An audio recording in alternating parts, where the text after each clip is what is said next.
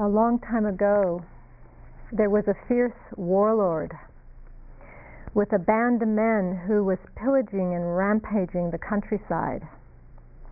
People would hear of this and flee in terror. He arrived at one village where there was a monastery and discovered that all the people had fled and all the monks had fled except one, the Zen master. Upon hearing this, the warlord was incensed that there was someone who wasn't terrorized of him. So he storms off to the monastery in fury and finds the Zen master sitting in the zendo. He strides up, unsheathes his sword, and says, Don't you know that I am one that can run you through with this sword without blinking an eye? And the Zen master looks at him in the eye and says, Don't you know that I am one who can be run through with that sword without blinking an eye? and the warlord was so moved by the Zen master's equanimity, he laid his sword at his feet and bowed.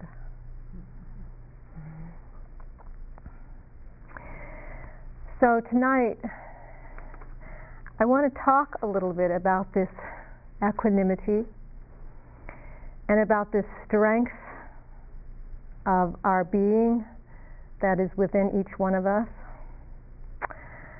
We may, we, we may not be able to be quite as strong as the Zen master. and sometimes these kinds of stories can, you know, set up this huge gap between where we are and where we think we have to go.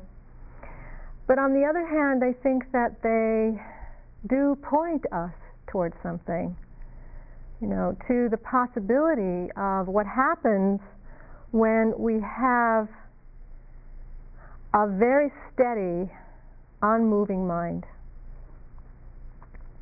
That is what equanimity is. The equanimity is the stillness of an unmoving mind or a non reactive mind. A mind that is free of attachment. We could say an unconditional acceptance of the way things are. Or we can also say that equanimity is the unshakable balance of mind rooted in and supported by insight. And when we speak of insight, we have to ask insight into what? And it's really where we began the retreat. It's insight into the way things are. We're looking at the way things are in their purest form. And the pathway to looking at the way things are in this tradition is through examining and investigating the three characteristics. That's one pathway. So the three characteristics of existence being uh, uh, impermanence is one, that all things come and go, nothing, there's no permanence in any of this existence. The second characteristic being that of dukkha, or unsatisfactory, the unsatisfactory nature of this existence, or the unri- unreliability of things to give us any satisfaction. And the third characteristic being anatta, or the selfless nature of this existence, which points to the reality that nothing exists by itself that everything is dependent on everything else for its existence. So we say that things are selfless in nature, anatta. So insight into these three characteristics and insight into nibbana or freedom itself, which is the ultimate insight, the insight which cuts through all things. So, how do we tap into this storehouse of strength that each one of us have has within our own nature. It's truly what we are doing here. Because what what gives us, us a sense of being unsteady is when we follow the movements of the mind. You know, it's like what I was talking about this morning. It's when we hop on that train and we find ourselves in all these different destinations and we don't really have so much of a sense of being steady. The, the, we're, we're moving, we're on a moving, we're on a moving track. But what gives us the sense of being steady is having a connection with the here and now reality. This sense of, per, we call it presence, presence, where we know where we are. And connection with the present, or the sense of presence, gives us a, gives us a sense of that unmovingness because in that present moment we're not moving into the past, we're not moving into the future, we're here. And it's that movement of mind, not that the mind wouldn't have uh, thoughts of past and future, as we've talked about. That's a natural arising of the mind, but we're not, we don't necessarily have to follow it to the point where we lose a sense of presence.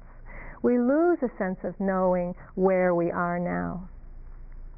And it's that, that, that deep connection which, which deepens over time and with practice, which really starts to give us that sense of steadiness and strength in our character and our being because we know where we are, we know who we are, and we know where we're standing or where we're sitting, and that in itself gives us a, a, a steadiness, a, a, reliability, a security, a kind of security in our being, which manifests as this equanimity.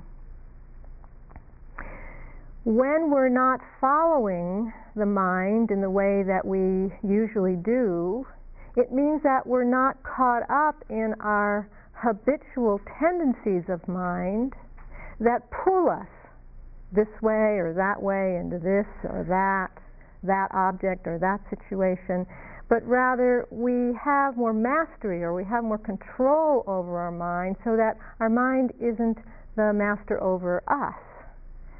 In fact, we, it's like we know who is the master of this house, and it's not the mind. It's not the small, habitual thinking mind. So, through the meditation and through this clear seeing and clear looking, we begin to look at how these habits are manifesting and we're not and by by not following them and not identifying with them the habits begin to kind of thaw out. They're not so solid, they're not so frozen, they're not so uh, thick, and we start to have access to more energy because the energy is not bound up in these habitual ways of being, and we start feeling lighter. It's like we start feeling a lightness of our being, a lightness in our heart.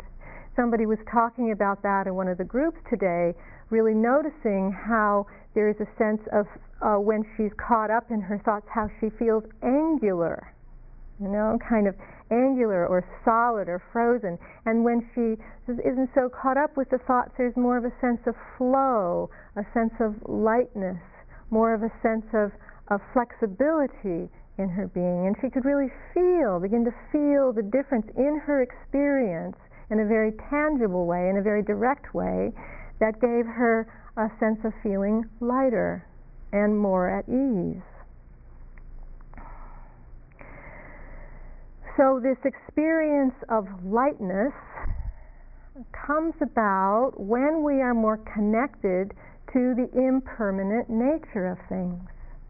When we aren't viewing things or perceiving things so fixed and so solid and so you know this is the way it is in a kind of fixed view pers- perspective but there's more of a sense of openness an open mind an open heart to letting kind of letting the the changing nature happen mm-hmm.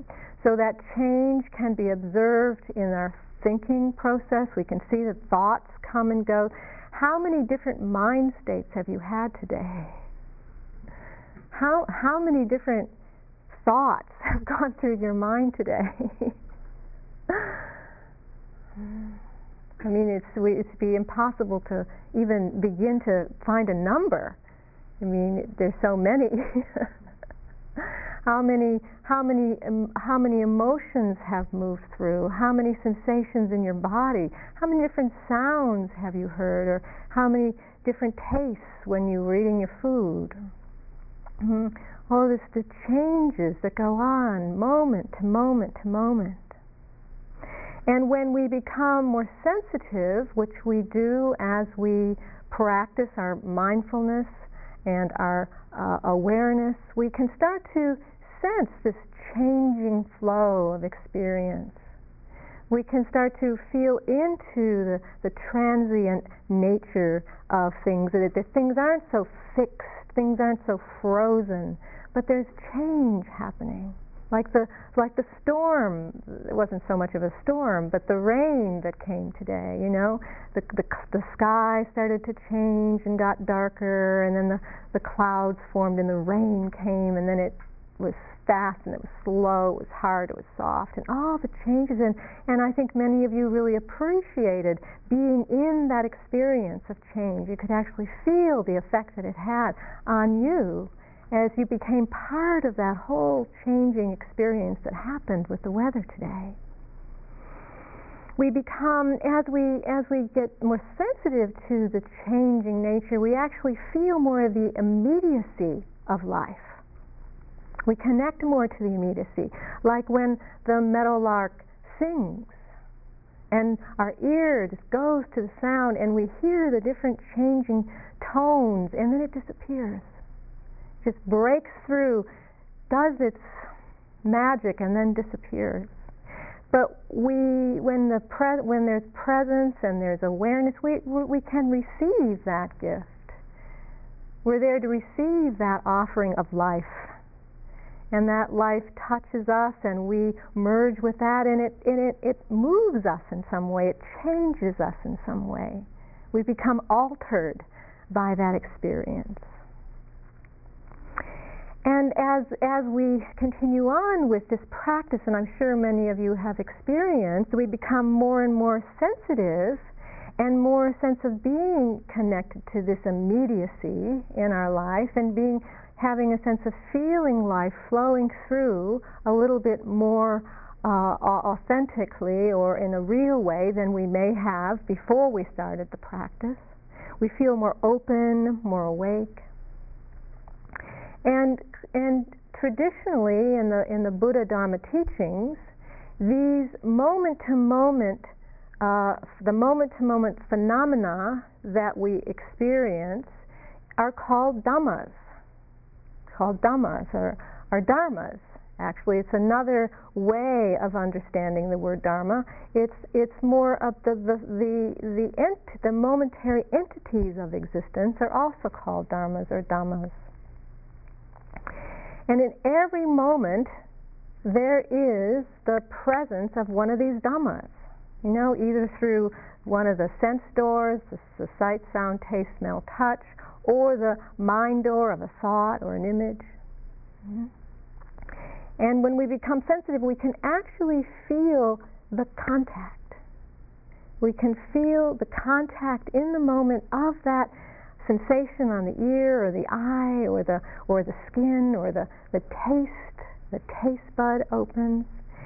We start the, the, the, the being comes alive through this contact. And with this contact arises a feeling. A feeling which is pleasant or unpleasant or neutral, somewhere in between with every contact. It'll feel pleasant or it'll feel unpleasant or, or somewhere in between, kind of a neutral feeling. And it's this feeling which gives rise to a perception or a thought. We come into contact, there's a feeling, and with that feeling comes some kind of recognition of what it is that we're actually perceiving. And this is learned. It's learned through language, it's learned through our growing up. We know what we're perceiving. So the contact, the feeling, and the perception all arise together in an instant. When we recognize a sound, a bird, and then we put a label on it, it happens so fast, meadowlark.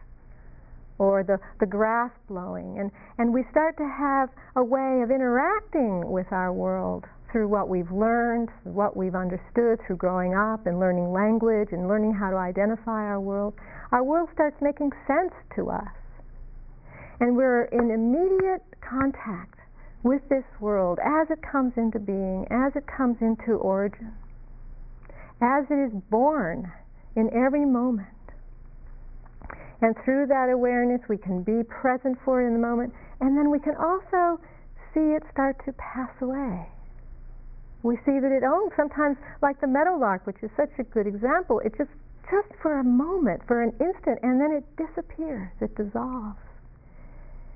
And if we didn't have the presence in that moment, we would have missed it. Maybe some people have never heard a meadowlark because they haven't been uh, of an, had enough presence of mind or haven't, you know, had the, the time to wander out into the beauty of nature. And so, from that contact feeling and perception, the arising of the thought or the labels about what we see, that is what gives rise and forms our story. The story of me, the story of our life, the story of this world. Those, those words are strung together. we string them together and we make a story. Hmm? And that's how this world comes into being. We can't, we can't have a world without a story. We can't have the world without creation. We have to have a way that it all comes into being. And it comes into being by the word, hmm? by the knowing, by the perception. And it's this story which then gives rise to the sense of self, the sense of me, the sense of a being in this world, a person in this world. This is the birth, the birth of me. or the in in the Buddhist language you say the becoming, the energy of becoming the becoming, the birthing in every moment of this of this creation.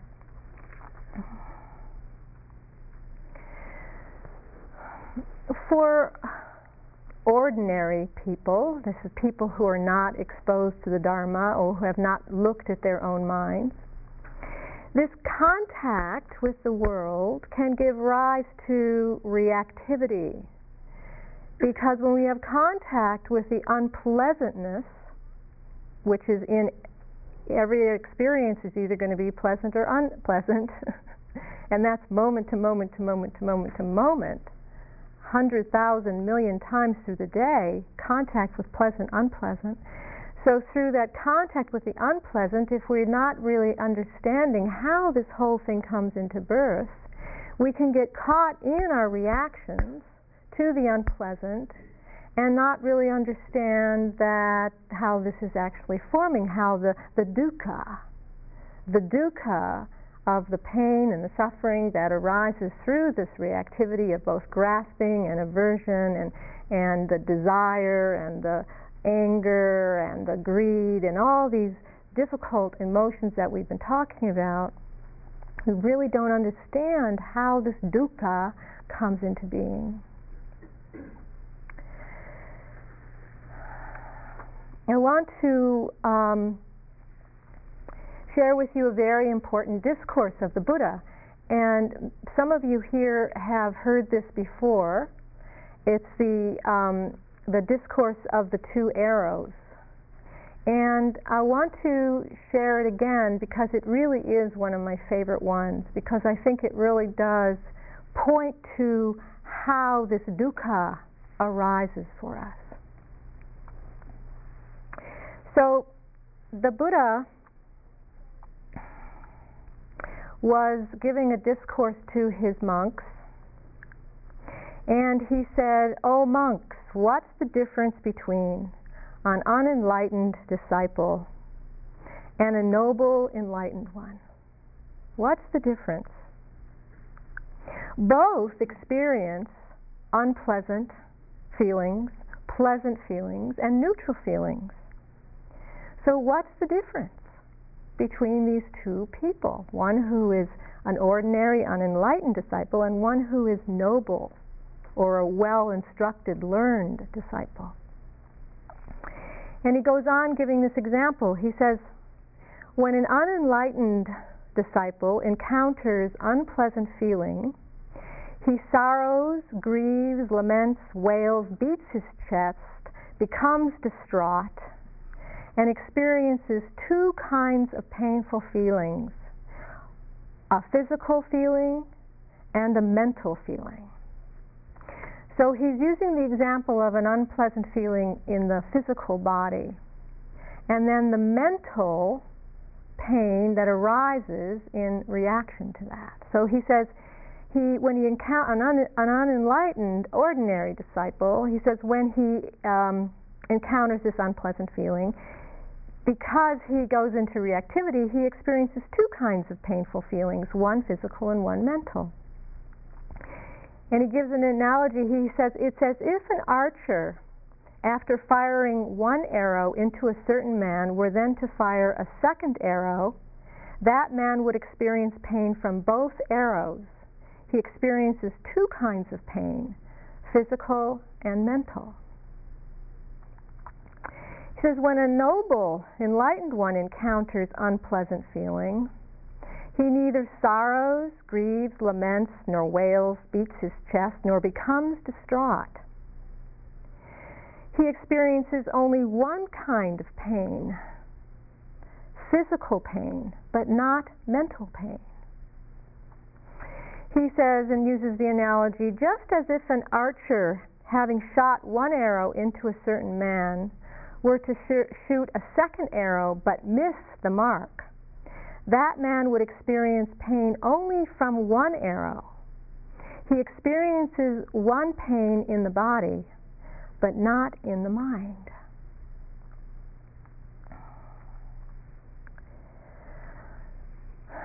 I think it's an important discourse because the Buddha is pointing to the fact that we don't need to get shot by the second arrow.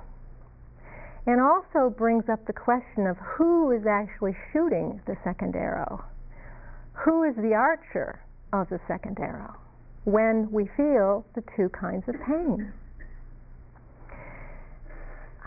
I think it's a good reflection when we think about pain, physical pain, and the pain we have in our body, and the whole kind of overlay that we can put on top of the pain because of all the feeling sorry for ourselves and worrying about what's going to happen and feeling fear of the future and, and all that all the extra that comes about through not seeing clearly what's actually happening. That there's just pain, physical, unpleasant, unpleasant experience moving through the body. Do we have to shoot the second arrow. And what does it really mean to shoot that second arrow? Do we have any choice about that? I think it's also an important reflection if we also, sometimes I like to, to extend the analogy to think about how when we have mental pain, say we've already shot that second arrow and we're already feeling the uh, mental pain, the anguish, the reaction, the the the uh, irritation, the the whole thing arising in the mind. Don't we often then shoot a third arrow? why am I treating? Why do I st- treat myself like this? Why do I get down my? Why do I give myself such a hard time? And then it's even possible to shoot the fourth arrow. Judging, the judging, the judging, the judging, the judging. How do we stop doing it? How do we stop? It seems that we need to recognize at some point that we're shooting these arrows. And also that perhaps there's one arrow that we can't stop, and that's the physical, the physical body. There's no way to stop the physical pain in the body. It's impossible as human beings. This body is decaying. From the moment that we are born, it's a downhill slope. Well, it's fortunately we have about, if we're lucky, about a hundred years. but you know, it's not going to get a lot better. You know, so this body breaks down. This body falls apart. This body decays. It happens to different ones of us to different degrees at different times of our life, and it's the way it is. It's just the way it is. And coming to a recognition and an acknowledgement of this truth of this body is the is the bringing about of the equanimity, the attitude of the equanimity of the unmoving mind. This is the way it is. A body is like this. A body is like this. A sick body is like this. A painful body is like this. And then, if we're not able to come into a place of acceptance about that, we start shooting the arrows. Hmm?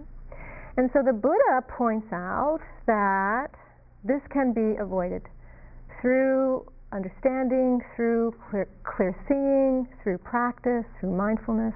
This is the way we come to a place of freedom. This is the way we come to a place of ease. This is the way we start to experience more contentment in our life because we come to a place of acceptance with what is. When we see what is, then we may be able to come back to that sense of the Dhammas unfolding, just pleasant feeling or unpleasant feeling, pain, sensation, coming and going, coming and going, arising and passing. And if we bring this kind of perception, contact, feeling, perception to our experience, this is the wisdom that brings freedom. This is the wisdom that starts cutting through, breaking through the solidified view of who I take myself to be and who I am and the pain that I have in my body, the pain I have in my life, and we start experiencing life in more of these moment to moment, incremental, uh, uh, pr- present, in present time and when we see the dhammas as dhammas, whether it's the body, the mind, the, the uh, experience, uh, the, the life around us, then we start to feel the lightness. We feel the lightness of the dhammas themselves. Know? And perhaps you've had the experience sometime when you've actually been able to take your attention, go right into the pain, right into the center of pain. And sometimes we can't do it for very long, but we may be able to do it just for a few moments. And then we can just feel what's actually happening there, that it's kind of vibration or it's a kind of a, a feel of density or tightness and, and maybe some light, you know, light or heat and it starts breaking up into more discrete uh, entities, moment to moment, moment. It's not so solid the way the concept pain brings when we think about the concept of pain. And it's very hard, it'd be very, very difficult to maintain that kind of perception with something that's so unpleasant and so painful, so the attention moves away. And we move out. We move to another Dhamma, something else, something, you know, some sound or breath or sensation, some other sensation that's happening in the body. So these dhammas have a lightness, they bring about the experience of lightness. And on the last retreat I was on with a teacher named Guy Armstrong, he was talking about these dhammas and he said that these dhammas are so light it's as if they never departed from the ultimate ground of being. And it takes a subtlety to understand this.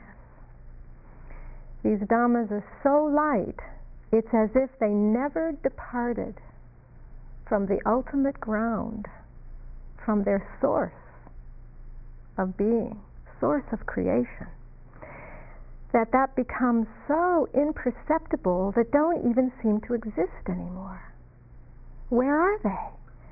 We just have a sense of the lightness of things. the lightness of being, almost as, as if we're floating through our life at times. We can, this, this sense of, of, of contact, it's hardly even a, a contact with what? Doesn't even seem, it's so imperceptible, so light, we don't even feel anything anymore. We just feel the, the, the, the, the, the light of our, of, our, of our consciousness being awake, the brilliancy of perception, but, but that's all sometimes. But experience itself never stops. It's just that as we come more into the present, experience reveals itself immediately. There's an immediate sense of what is, right here and now. So we don't need to look for anything else. We don't have to try to get outside of our experience to something else or, or underneath or, or think that there's some other experience that I'm missing out on or no, it's just it's all right here. Immediately happening right now, right here and now. And we can come into this sense of aliveness of life happening in these moments whether it's pleasant, whether it's unpleasant, it makes no difference.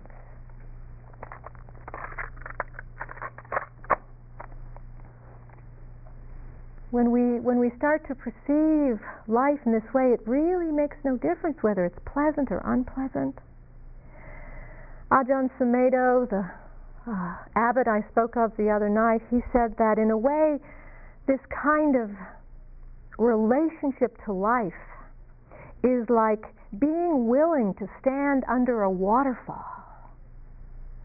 Being willing to stand under the waterfall of life and just letting ourselves being soaked with the experience, whether it's pleasant or unpleasant. Another analogy is as if we were a carriage bearing a load of weight. It's just bearing that letting life impact if we can. This is this is what we when we start to touch this equanimity of allowing life to be as it is. And this is a noble way of being in life. This is an empowering way of being in life and being in relationship to life. Because we let go of our demand that life will give us what we want we're not we're not pushing in a way on experience saying, No, I don't want this one, I want that one. So when we let go of that demand, there's an openness to receive, to be receptive to what is. And in a way, we're also letting go of our demand that things remain permanent, that things remain in a certain way. I want things to be like this now and forever. and we know what happens when we do that it's suffering. Because life is going like this. Life is moving, life is shaking, life is changing, nothing is staying the same, but we're holding on. and we feel that vibration, we feel the restlessness, we feel the dukkha of that holding on. So maybe maybe we're getting shaken up so that maybe we'll have to finally let go. we won't be able to hold on. It's like holding on to something that's just vibrating so fast and saying, No, you can't hold on anymore. Let go.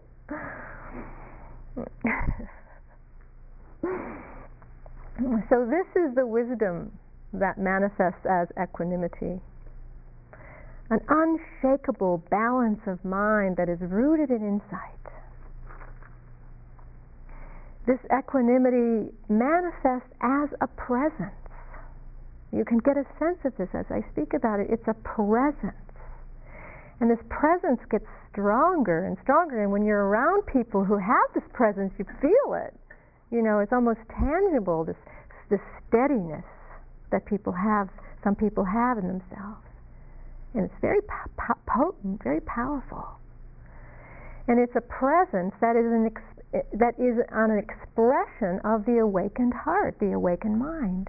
It's a it's a it's a it's an expression, a manifestation of this awakened being, awakened heart.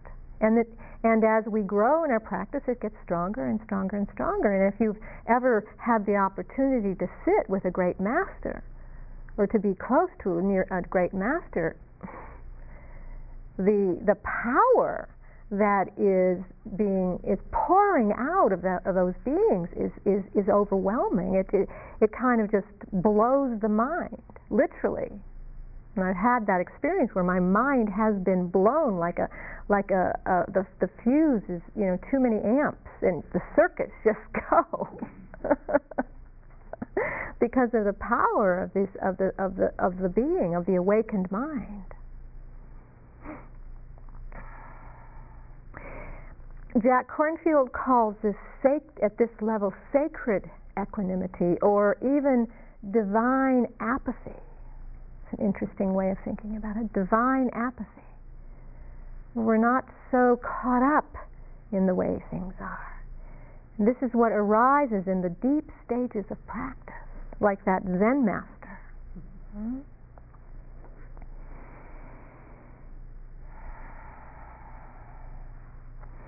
It's equanimity that allows us, allows us to be fully in our life. It allows us to face that which is pleasant without attachment or indulgence. And it allows us to face the unpleasant without drowning in our sorrow and our despair, our anger, our aversion. This is what gives that steadiness of mind.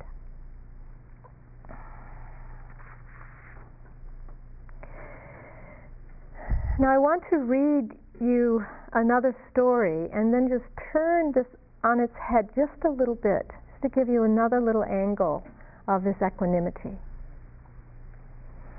This is the parable of the mustard seed. And some of you have heard this too. It's very, very potent teaching from the Buddha, from the time of the Buddha. Gautami was her family name, but because she tired easily, she was called Kisa Gautami, or Frail Gotami. She was born in a poverty-stricken house, and she married. And when she married, she went to the house of her husband's family to live. There, because she was the daughter of a poverty-stricken house, they treated her with contempt. After time, she gave birth to a son, and then they accorded her with respect. But when that boy of hers was old enough to play and run hither and about, he was stricken with illness and died. Ailing in grief, she carried the body of her dead child everywhere, asking for help, for medicine to bring him back to life. But of course, no one could help her. Wherever people encountered her, they said, Where did you ever meet with medicine for the dead? So saying, they clapped their hands and sent her away. A certain wise man saw her and thought, This woman must have been driven out of her mind by sorrow for her son but no one else is likely to know of medicine for her except the Buddha. Said he, Woman, as for medicine for your son, for the foremost individual in the world of men and the world of gods, the Buddha resides at a neighboring monastery. Go to him and ask. The man speaks the truth, thought she, and she went on her way. Taking her son on her hip, she took her stand in the outer circle of the congregation around the seated Buddha. And when it was her turn, she said, O exalted one, please give me medicine for my son and bring him back to life. The Buddha replied, You did well, Gautami, in coming hither for medicine. I'll give you some, but first you must do something for me. You must go to the village and get me a handful of mustard seed, which was the most common Indian spice. And from this I will fashion a medicine for your child. There is one more thing, however, the Buddha said. The mustard seed must come from a home where no one has died, where no one has lost a child or a parent, a spouse or a friend. Kisa Gotami ran into the village and ran into the first house begging for mustard seed. Please, please, may I have some grains of mustard seed? And the people, seeing her grief, responded immediately. But then she asked, as she was instructed, Has anyone in this home died? Has a mother or a daughter or a father or a son? What you say, Gotami? Here it is impossible to count the dead. Well, then I will not take it.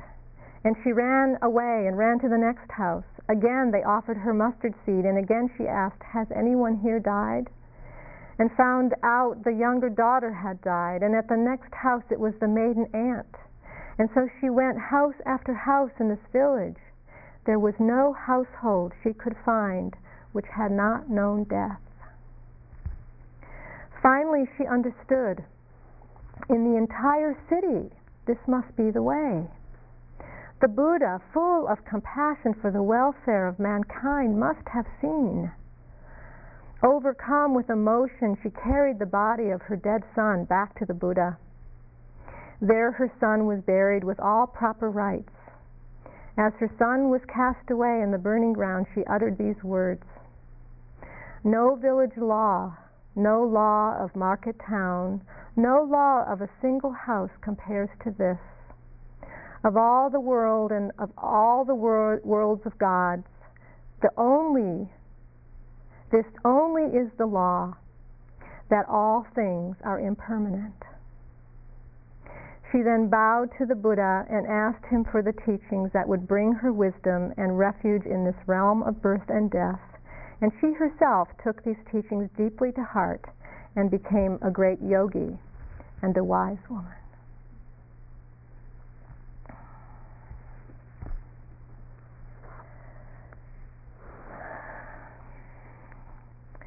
So even for Kisa Gotami, who certainly wouldn't have been able or in any state to look at her experience through contact, feeling, and perception, and how her suffering was was rising in her mind. And investigate the dhammas so that she could feel a lightness of being. But even so, through the teachings and through the instruction that the Buddha gave her, she still came back to the underlying teaching, which runs through all things which is the law of impermanence.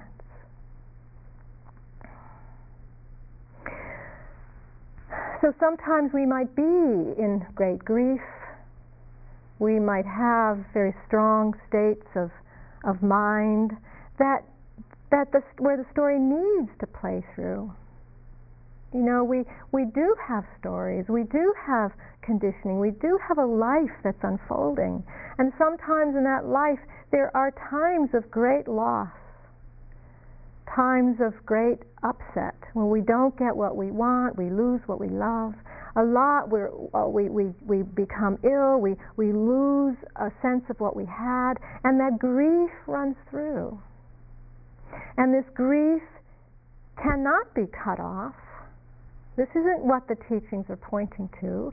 And sometimes when we get when we start deconstructing experience in such a way and we really start looking at the minute dhammas unfolding and we can almost get a sense and I've I've had a sense of some practitioners where we can get so good at cutting off experience where we actually aren't even feeling life in its fullness in a different way.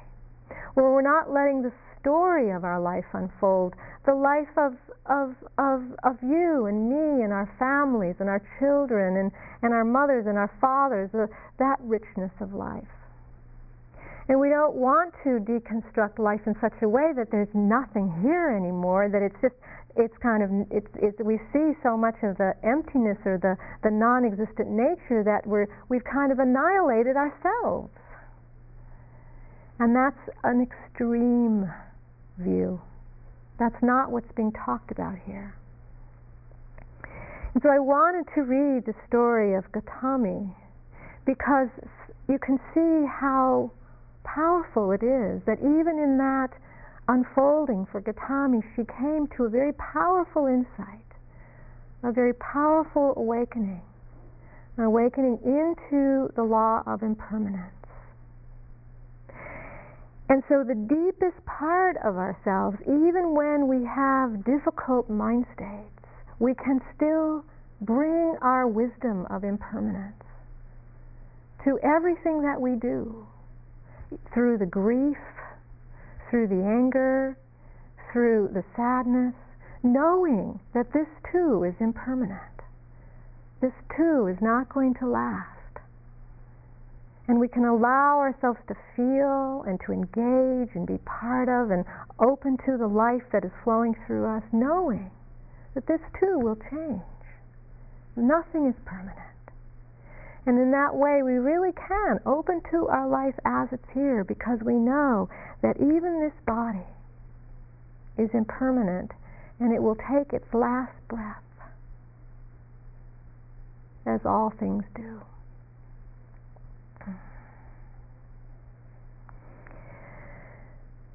So these teachings pay great respect to the way things are. We really don't have to change anything. Nothing really has to be different than it is. We only want to come into understanding of its nature so that we can engage with life in a more authentic way, in a more real way, in an honest way, a true way,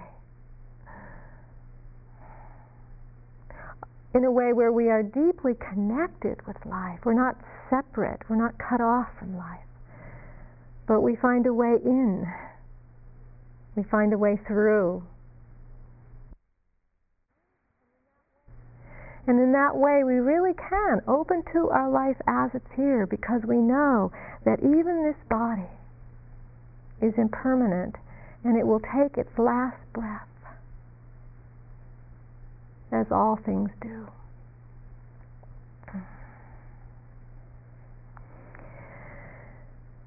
So these teachings pay great respect to the way things are. We really don't have to change anything. Nothing really has to be different than it is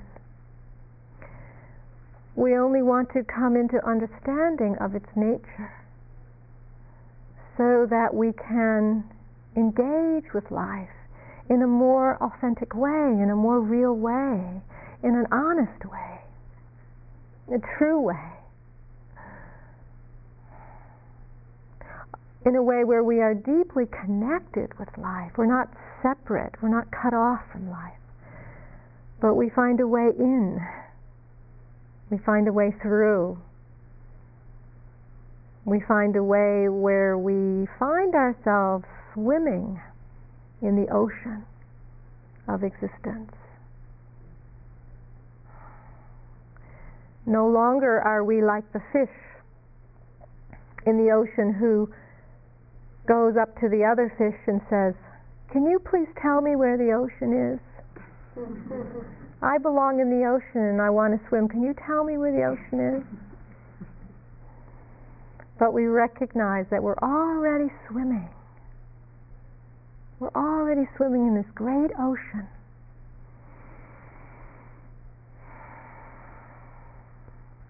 This great ocean of impermanence. So let's sit together for a few minutes.